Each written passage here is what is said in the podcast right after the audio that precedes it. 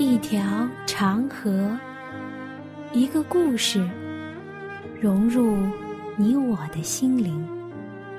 一颗星星，一个坐标，指引我们的脚踪。一次对话，一段旅程，一段属于你我的旅程。圣经奇妙之旅。一段旅程开启一个奇妙的世界，一次心灵的碰撞造就新的属灵成长。欢迎您收听由暖暖主持的奇妙之旅节目，我是你的朋友暖暖。稻粱书、麦黍记、此六谷、人所食，在中国的三字经中就是这样来介绍我们中国的经济作物。稻通常叫稻米，也叫大米。粮，北方人把粮叫小米。黍，豆类的总称，我们叫黄豆为大豆，叫红豆绿豆为小豆。麦常叫做面粉，是把麦磨成粉。黍常叫玉米。稷就是高粱，多数高粱用来酿酒。而最后一个字是谷，也就是所有的总称，俗称粮食。这句话的意思是，这六个谷物是人所吃的。那今天暖暖和你分享的就是稻粱书麦黍记当中的麦，也就是圣经中的麦。麦这个词在词典里是这样解释的：麦一年生或两年生，是草本植物，有小麦、大麦、燕麦等等多种。子时供磨面食用，亦可用来制糖或酿酒。麦一般通常为指小麦，俗称麦子。对于麦，暖暖是陌生的。在暖暖居住的地区，都是以种植水稻为主，也就是我们常说的大米。而麦秸的籽粒研磨做的面粉，暖暖却是非常的熟悉。在无锡，人们喜欢在清晨吃上一碗面来开始一天的工作。在生日的时候，家人会亲手煮一碗面来讨个吉意。在端午节的中午，人们要包馄饨吃。而现在人们比较喜欢西式的糕点，什么烤面包、蛋糕等等。在我们自己的教会中，每周五都有后勤的弟兄姐妹做好多杂粮黑面包，有芝麻核桃馅的，有椒盐馅的，还有萝卜丝馒头。你听了之后可不要流口水哦。那就跟着暖暖一起坐上我们的旅行车，去看看麦的世界吧。麦当然有大麦、小麦之分。大麦具坚果香味，碳水化合物含量比较高，蛋白质、钙、磷含量中等，含少量的 B 族维生素，因为大麦含谷蛋白量少，所以不能做多孔面包。但是呢，可以做不发酵的食物。在北非及亚洲部分地区，尤其喜欢用大麦粉做麦片粥。大麦就是这些地区的主要食物之一。还有一种麦叫珍珠麦，是经研磨除去外壳和麸皮层的大麦粒，加入汤内蒸煮。在世界各地都有人喜欢这样做。大麦麦秆柔软，它可以用于牲畜的铺草，现在也大量做于粗饲料。大麦是人类栽培的最古老的作物之一。到了如今，大麦最主要的用途是生产啤酒。那接下来我们来看一下小麦。小麦是小麦属植物的统称，是一种在世界各地广泛种植的禾本科植物，起源于中东地区。小麦是世界上总产量第二的粮食作物，仅次于玉米，而稻米则排名第三。小麦的银果是人类的主食之一，研成面粉后可制作成面包、馒头、饼干、蛋糕、面条、油条、油饼、火烧烧饼、煎饼、水饺、煎饺、包子、馄饨、蛋卷、馕饼、意式面食、谷丝面等食物。说完了这些，你是不是感到肚子饿了呢？小麦发酵后也可以制成啤酒，有酒精，可以做成伏特加或生质燃料。小麦富含淀粉、蛋白质、脂肪、矿物质、钙、铁、硫胺素、核黄素、烟酸以及维生素 A。 因品种和环境条件不同，营养成分的差别比较大。从蛋白质的含量看，生长在大陆性干旱气候地区的麦粒质硬而透明，含蛋白质较高，达 14% 到 20% 左右，面筋强而有弹性，适宜烤面包。而生于潮湿地区下的麦粒含蛋白质只有 8% 到 10%， 麦粒软，面筋差，故此不能成为烤面包的原料。可见地理气候对产物形成过程的影响非常的重要。当然，小麦和大麦是有区别的，区别在什么地方呢？暖暖来简单的分享一下吧。小麦的核和籽粒连接得很松散，而大麦的核和籽粒连接得很紧密。大麦先成熟，而小麦要晚一点。小麦的种子要粗一些，而大麦的种子要瘦一点。小麦麦苗比大麦麦苗的颜色要青许多，从照片上一眼就能认得出来。大麦穗熟了后，头略向下低，而小麦则不然。大麦麦芒细而长，小麦则粗而短。在产量上，大麦要远远比小麦低得多。在圣经中记载的麦分为小麦、大麦、粗麦这三种。在以赛亚书的28章25节中这样写道：他拉平了地面，岂不就撒种小茴香，播种大茴香，按行列种小麦，在定处种大麦，在田边种粗麦呢？我们先来说说粗麦。粗麦在圣经中记载的并不是很多。在以赛亚书的28章25节、以西结书的4章9节中有记载。粗麦属于禾本科一年生的草本植物，由于谷里比较的硬，是等级较差的一种麦类，是古代在埃及和巴勒斯坦一带的常见的农作物。虽然用粗麦、麦粉制成的食物没有小麦的好吃，但是在小麦、大麦和粗麦之间，他们还是会选择粗麦的。大麦，在圣经中最早提到大麦是在出埃及记中上帝向法老实行的10大灾中的第7灾，是什么？对了，是降冰雹。那时麻和大麦被雹打击，因为大麦已经吐穗，麻也开花。在出埃及记的9章31节，在以色列的餐桌上随时可以看到饼，当然这些饼都是用麦碾成粉，用水调和后烘烤而成的。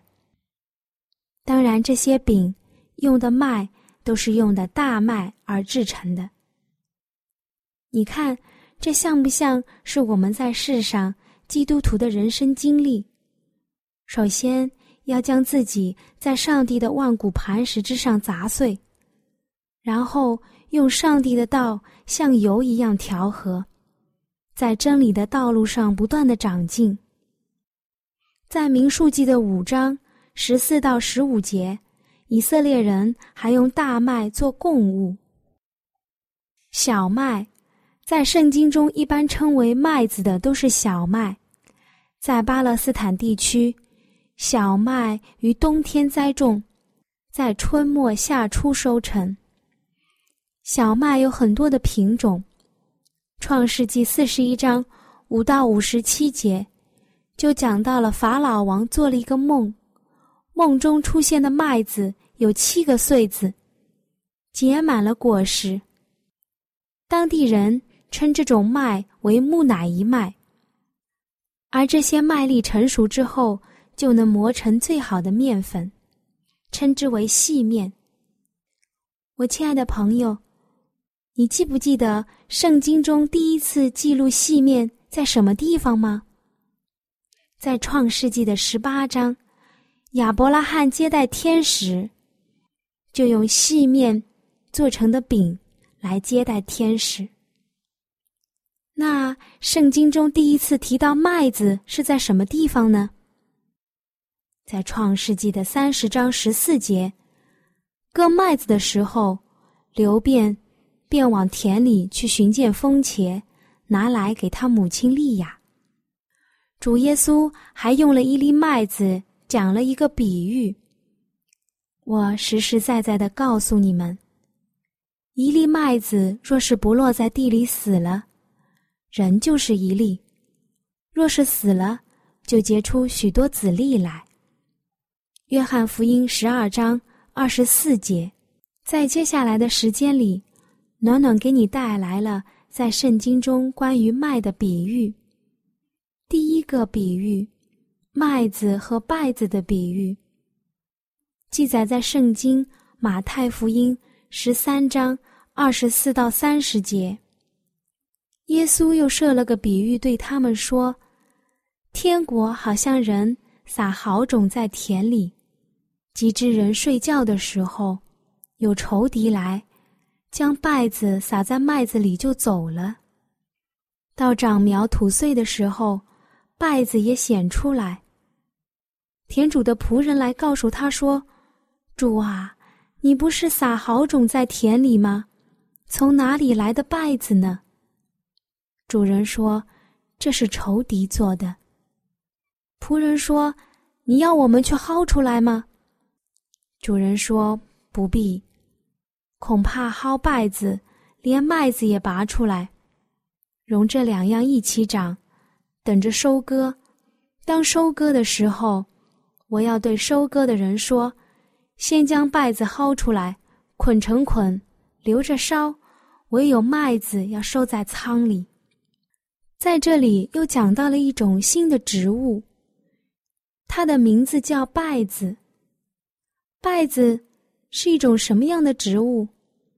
它有什么特性呢？我们知道，圣经的翻译各有不同。在这里，稗子准确的翻译应当是有毒的麦子，专业名称为毒麦。它生长在麦子中间，事实上与麦子极其相似。在其生长的早期，就是一个麦子的专家也不一定能够分辨得清楚。毒麦的果实，其颗粒是黑色的。毒麦苦涩，它是有毒的，称它为毒麦是非常的恰当和准确，因为它虽然看起来像麦子，但是它是有毒的麦子。专家说，谁要是吃了毒麦，他就会感到头昏眼花、昏迷、恶心、腹泻、抽搐，严重会导致死亡。马太福音13章37到43节，耶稣回答说：“那撒好种的就是人子，田地就是世界，好种就是天国之子，稗子就是那恶者之子。撒稗子的仇敌就是魔鬼。收割的时候就是世界末了，收割的人就是天使。将稗子薅出来，用火焚烧，世界的末了也要如此。人子要差遣使者，把一切叫人跌倒的和作恶的，从他国里挑出来，丢在火炉里，在那里必要哀哭切齿了。那时，一人在他们父的国里要发出光来，像太阳一样。有耳可听的就应当听。”如果你仔细地读这个比喻，你会惊奇地发现，当稗子已经生长起来并结出果实的时候，那个仆人才认识到田里竟然有数量惊人的稗子。直到稗子的果实开始成型，稗子才露出庐山真面目。在仆人们突然意识到田里充满稗子之前，他们已经在麦子中间生长很久很久了。稗子和麦子在外表上如此的接近，就连它们的读音也差不多，你们很难把它们区别开来，除非等到结果子了。也只有在这个阶段，稗子才露出它真正的面目。我们一起想象一下，麦子和稗子在一起生活，一起在烈日下长大，一起在土壤里生长。你觉得像不像我们现今的基督徒？我们一起生活，一起工作，一起读经祷告，一起敬拜，一起施舍，一起做好事，甚至热心活跃，关系密切。但是，到了主再来的日子，我们要被分为两种，只有主耶稣基督知道哪一种人可以进天国，哪一种人要在黑暗里哀哭切齿。在路加福音的17章1到4节，耶稣又对门徒说：“绊倒人的事是免不了的，但那绊倒人的有祸了。”就是把磨石拴在这人的颈项上，丢在海里，还强如他把这小子里的一个绊倒了。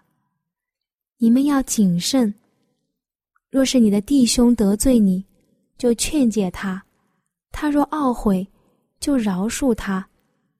倘若他一天7次得罪你，又7次回转说我懊悔了，你总要饶恕他。在面对需要饶恕的时候，稗子的信仰和生命本质就露出来了。他没有饶恕，没有能力接纳伤害和得罪自己的人。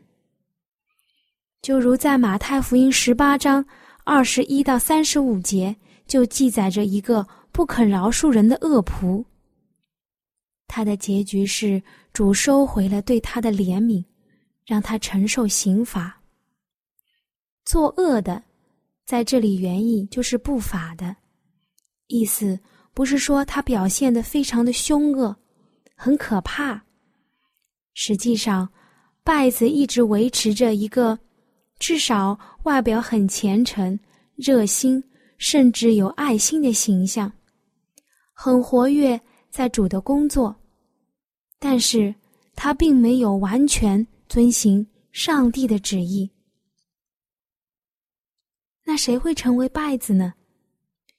一个不真正领受真理的人，他们的心发生错误，信从虚度和诡诈，自欺欺人。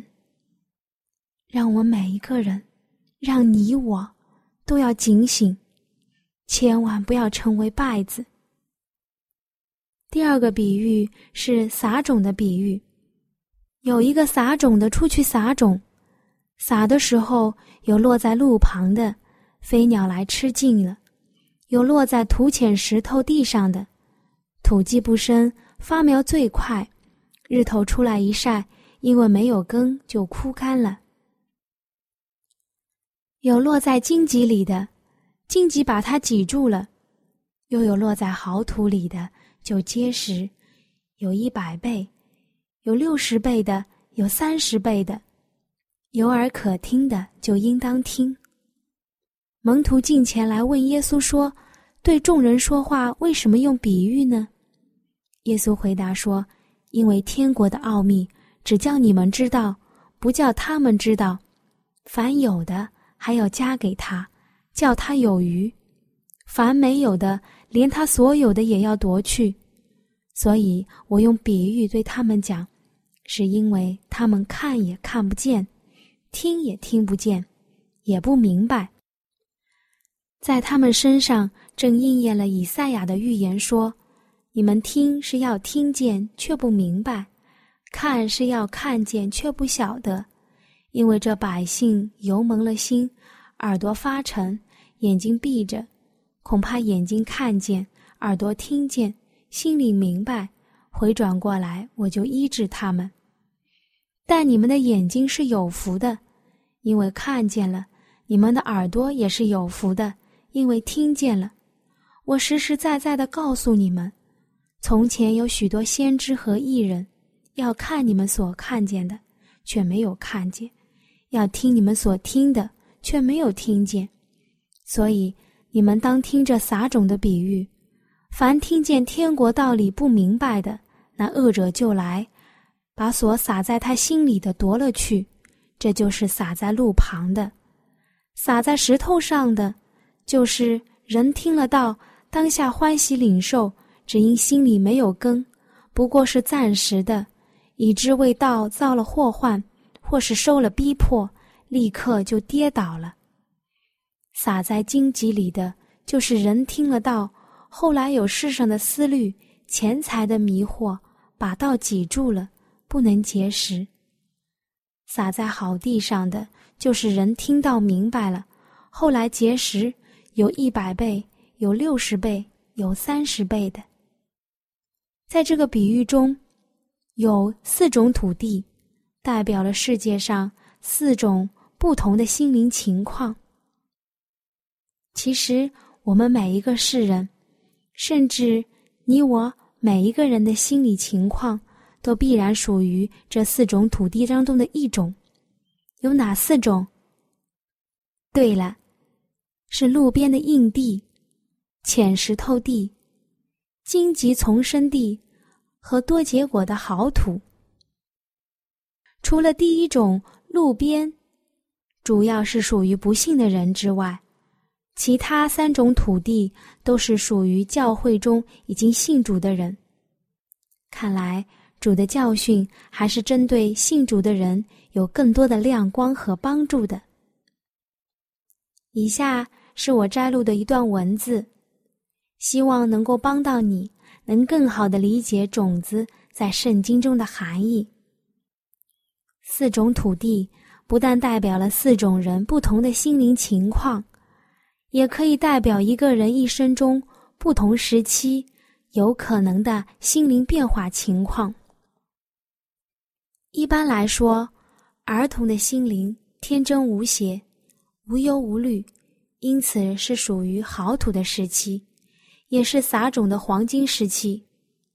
但是有很多的父母却忽略了对儿童的传道救灵工作，误以为儿童太小，不能明白真理，而任凭他们顽皮吵闹，认为他们长大了，自己就会懂事。这其实是错误的，并且错失了对儿童撒种的大好时机。其实对儿童撒种是最有效的，正如圣经上说，教养孩童，使他走当行的道，就是到老也不偏离。箴言书22章6节。在圣经中就有这样好的例证，例如但以理，从小就有了美好的灵性。